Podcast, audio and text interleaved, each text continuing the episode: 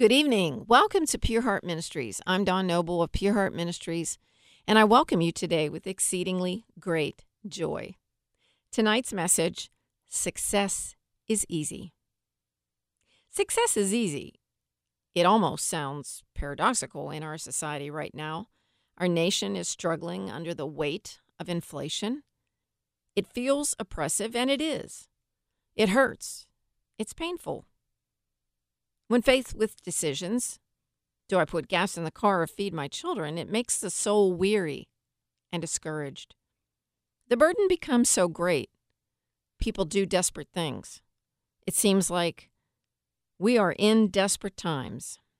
I would guess many Americans are using credit cards to pay for most of their basic needs, which leads to more indebtedness, which leads to more depression and sorrow of soul. Can a person succeed under these circumstances? The answer is yes. The question is how? Allowing godly principles to work in your life and in your business is how. Christians were meant to thrive and flourish regardless of the economic state of the nation. Let's take Elijah, for example, in 1 Kings 17. The Lord told Elijah, there will not be dew or rain for three years. That meant a famine in the land. But God commanded the ravens to bring Elijah bread and meat in the morning and in the evening.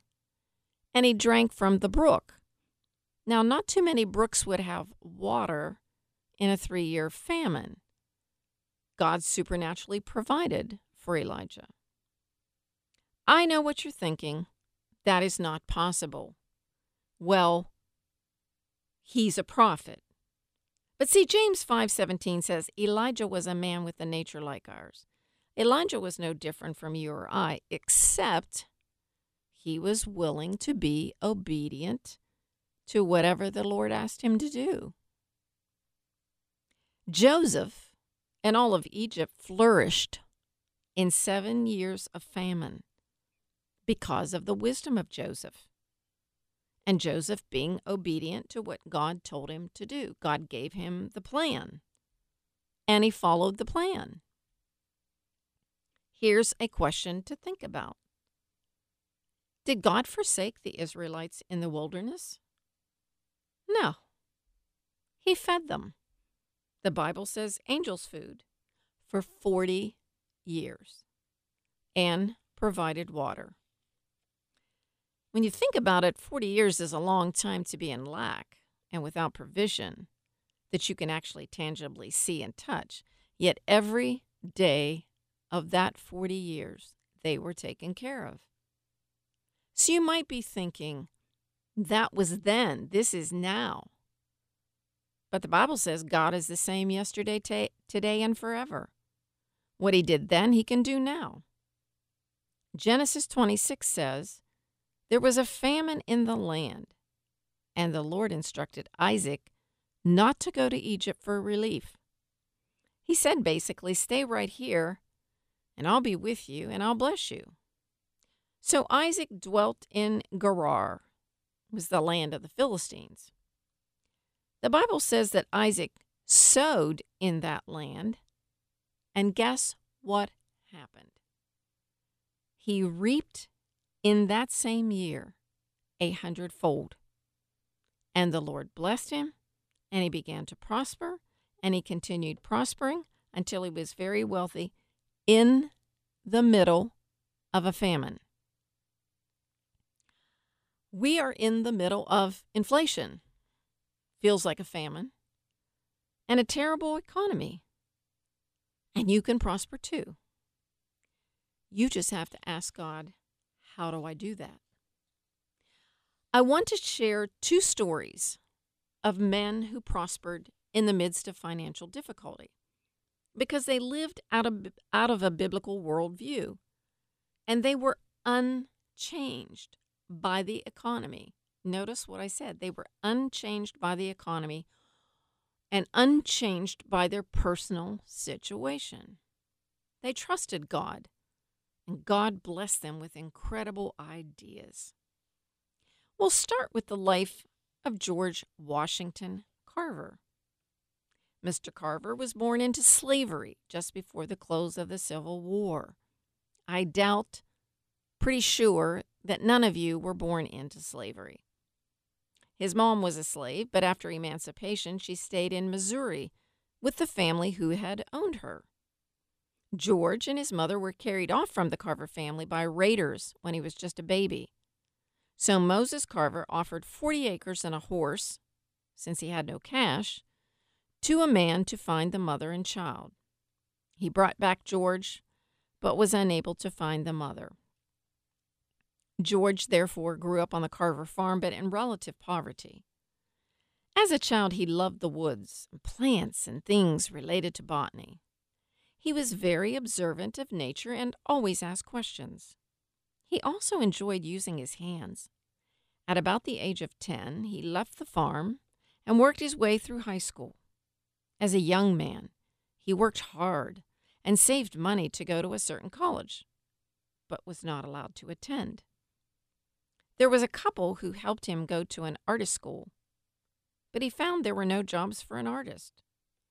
He eventually was able to study his first love, agriculture. After obtaining his university degree, Carver was invited by Booker T. Washington to teach at his newly formed Tuskegee Institute in Alabama. His work, while there, transformed the economy of the South and affected many nations as well. Carver would rise every morning at 4 a.m., read the Bible, and seek God concerning what he wanted him to do. Toward the end of his life, Carver remarked, The secret of my success? It's simple. It's found in the Bible. In all thy ways acknowledge him, and he shall direct thy paths. That's Proverbs 3. One thing Carver sought God concerning was how to improve the economy of the southeastern part of the United States. You see, continual planting of cotton had depleted the soil, and the invasion of the boll weevil was destroying much of the cotton crop. Biographer Rackham Holt wrote that he devoutly believed that a personal relationship with the Creator of all things was the only foundation for the abundant life. He had a little story in which he related his experience. He said, I asked the great Creator what the universe was made for. Ask for something more in keeping with that little mind of yours, he replied. What was man made for? Little man, you still want to know too much. Cut down the extent of your request and improve the intent. Then I told the Creator, I wanted to know all about the peanut. He replied that my mind was too small to know all about the peanut, but he said he would give me a handful of peanuts. And God said, Behold, I have given you every herb bearing seed which is upon the face of the earth. To you it shall be for meat. I have given every green herb for meat. And it was so. I carried the peanuts into my laboratory and the Creator told me to take them apart and resolve them into their elements. With such knowledge as I had of chemistry and physics, I set to work to take them apart. I separated the water, the fats, the oils, the gums, the resins, the sugars, starches, pectoses, pentosans, and amino acids. There, I had the parts of the peanuts all spread out before me. Carver's story teaches us the importance of preparation in fulfilling God's plan for our lives. Carver had labored hard to develop his skills of chemistry. Consequently, God could answer the question Carver posed to him. God could not reveal the answer to this question to me today, but I would need much preparation before I'd be in a position to understand and act upon that answer. Diligent preparation is vital to understand and fulfill our calling. God may not answer many of our inquiries or lead us deeper into our providential purpose because we have not learned enough or properly been prepared to hear and understand what He may say. It is important to learn this lesson. To continue with Carver's story, this is what he said. He said, I looked at him, meaning Jesus. I looked at him and he looked at me. Now, you know what the peanut is? Why did you make the peanut? The Creator said, I've given you three laws, namely compatibility, temperature, and pressure. All you have to do is take these constituents and put them together, observing these laws, and I will show you why I made the peanut.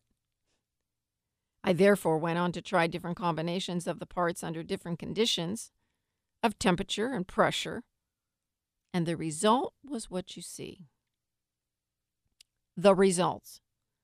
Carver discovered over 300 uses for the peanut. Food items included nuts, soup, a dozen beverages, mixed pickles, sauces, meal, instant and dry coffee. Other items included salve, bleach, tan remover, wood filler, washing powder, metal polish, paper, ink, plastics, shaving cream, rubbing oil, linoleum, shampoo, axle grease, and synthetic rubber. He produced milk, which would not curdle in cooking or when acids were added, long lasting cream, and cheese could be made from this milk. In fact, this milk proved to be truly a lifesaver in the Belgian, Belgian Congo. Cows could not be kept there because of leopards and flies. So if a mother died, her baby was buried with her. There was nothing to nourish it. Missionaries fed the infants peanut milk, and they flourished. George wor- worked with many other plants and items, making 107 products from sweet potatoes, making synthetic marble from sawdust, and making wallboard from many different southern plants. For his work, Carver received many awards and became the advisor to many world leaders, including President Franklin Roosevelt, Mahatma Gandhi, and Thomas Edison. In all his work, he never failed to acknowledge God. In 1929, when he testified before a committee of Congress, he was asked by the chairman, Dr. Carver, how did you learn all of these things? Carver answered, From an old book. What book? asked the senator. Carver replied, The Bible. The senator inquired, Does the Bible tell about peanuts? No, sir, Dr. Carver replied. But it tells about the God who made the peanut. I asked him to show me what to do with the peanut, and he did. Carver looked for divine direction and saw God as the revealer of truth. He said, I discovered nothing in my laboratory. If I come here of myself, I am lost. But I can do all things through Christ. I'm God's servant, his agent. For here God and I are alone. I am, I am just the instrument through which he speaks. And I would be able to do more if I were to stay in closer touch with him. With my prayers, I mix my labors and sometimes God is pleased to bless the results. George Washington Carver knew his purpose in life. He said, My purpose alone must be God's purpose to increase the welfare and happiness of his people. Godly service, not money, not fame, was his primary motivation. In fact, Thomas Edison offered him a job with a six figure income a fortune in those times. But he turned it down so he could continue his agricultural work in his laboratory that he called God's Little Workshop. George Washington Carver worked for the riches of God rather than the wealth of this world. Carver helped transform the economy of the South and affected agriculture all over the world. He had to overcome all kinds of obstacles to fulfill his destiny. Only a few have been mentioned here. But in all of these, he persevered, labored hard, and pursued the desires in his heart. He had a great impact on many people, upon agriculture, and the economy at large. The next gentleman I want to talk about is John Wanamaker. John was the founder of the modern department store and a business pioneer. In 1911, he opened a new store in Philadelphia that was so noteworthy that President Taft dedicated it. He said that the department store that Wanamaker Pioneer was one of the most important instrumentalities in modern life for the promotion of comfort among the people, and that it would be a model for all other stores of the same kind throughout the country and throughout the world. 30,000 people attended this event. Words on the dedication tablet reveal the success of the Wanamaker store. And it was due to these words freedom of competition and the blessing of God. When John Wanamaker was a boy, he went to a jewelry store in Philadelphia on a Christmas Eve to buy his mom a gift. He said, I only had a few dollars saved up for the purpose. I wanted to buy the best thing these dollars would buy. I guess I took a long time to look at the things in the jewelry cases. The jeweler was growing impatient. Finally, I said, I'll take that, indicating a piece. Just what it was, I do not recall. The jeweler began wrapping it up. Suddenly, I saw another piece that I thought would better please my mother. Excuse me, sir, I said but I've changed my mind. I'll take this piece instead of the one you are wrapping. You can imagine my surprise and chagrin when the jeweler answered, It's too late now. You've bought the first piece, and you must keep it. I was too abashed to protest. I took what I had first bought, but as I went out of the store, I said to myself, When I have a store of my own, the people shall have what they want and what they ought to have. This incident helped create the foundation of his business. You see, John Wanamaker was much more than a successful merchant. He founded a new system and philosophy of business based upon the biblical view of man. He was a merchant pioneer who believed that the golden rule of the New Testament had become the golden rule of business. Though at times he was cynically called Pious John, by those who thought religion had no place in business, he showed that Christianity was essential for good, business, good business. Christianity provided the character necessary to keep the many temptations of business from blowing the merchant over the precipice and be ruined, and also the principles necessary to build a successful business. He understood stores were much more than buildings with stocks and fixtures, saying the soul of the workman must give life to the structure, not only providing needed goods for people, but meeting the greater future of the nation and leading the world in its nobler civilization by its advancing education and commerce. He revolutionized business by establishing the one price system, the money back guarantee, the marking of the quality of goods, and the service oriented store. He was the father of modern advertising, in that the volume of advertising became so great as other merchants, merchants followed his lead of having daily ads in newspapers that this gave birth to the modern newspaper and magazine, making them affordable to all. Money did not motivate John Wanamaker to build a successful business. His desire was to serve the people. Money came as a byproduct of service. He exemplified the historical truth that capitalism is a product of Calvinism. Calvinism taught that work is an important part of godliness, that God requires uprightness in all one's dealing in business, that keeping account of one's dealings in business is like God keeping account of man's actions before God. Calvinism imparts a zealousness to succeed and an understanding of the importance of savings and frugality.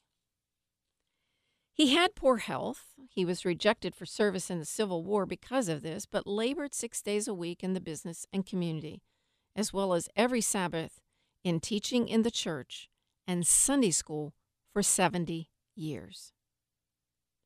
He had only about two years of formal schooling, yet became one of the world's leaders in business, served in the cabinet of Pre- President Benjamin Harrison as Postmaster General, and assisted in many voluntary associations. President Taft called him the greatest merchant in America. He applied the Golden Rule to employees and customers. He promoted better working conditions, included fewer work hours per week, retirement plans, medical plans, better work environment with lockers, cafeterias, recreation clubs. He operated with the view that all his employees were part of the Wanamaker family.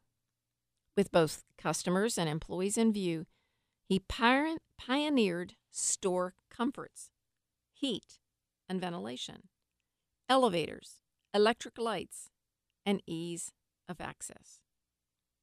His Philadelphia store became the largest in the world.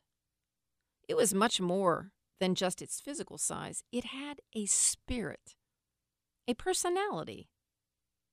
The employee sought to serve the customer and had his well being in mind. The store entertained, educated, and performed special services. People enjoyed visiting, whether they bought items or not and were refreshed from the visit. Universities studied its stores to learn successful economic principles. They could see them at work. His success came from his character. Wanamaker said, Commerce is the very lifeblood that pulsates through every fiber of a healthy body politic.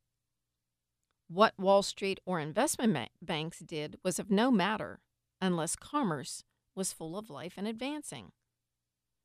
He believed strongly in the free market and individual enterprise, with government involved only in keeping the market free and fair. The best means of advancing the co- economy and producing the growth of a business in a nation was to keep taxes low, cut government regulations, and encourage competition. Business thrives on competition, he wrote and that the people's interests in getting better merchandise and lower prices are always improved when competition is stifled. So you can see that when a person follows God's will, God's plan, God's ideas, and God's directions, they will prosper no matter what. John Wanamaker prospered because money was not the motivation, fame was not the motivation. His motivation had a godly underlying principle to serve mankind and to help them. So you don't need to worry about your future. Success is easy. Give it totally to the Lord and let Him manage your future. You should say amen to that. Proverbs 10, verses 3 and 4 say this out of the New King James Version The Lord will not allow the righteous soul to famish, but He casts away the desire of the wicked. He who has a slack hand becomes poor, but the hand of the diligent makes rich. You can see from these two men that I've just shared, George Washington Carver was not a lazy man. Neither was John Wanamaker. They were hardworking. They weren't foolish with their finances. And their motives were God's motives.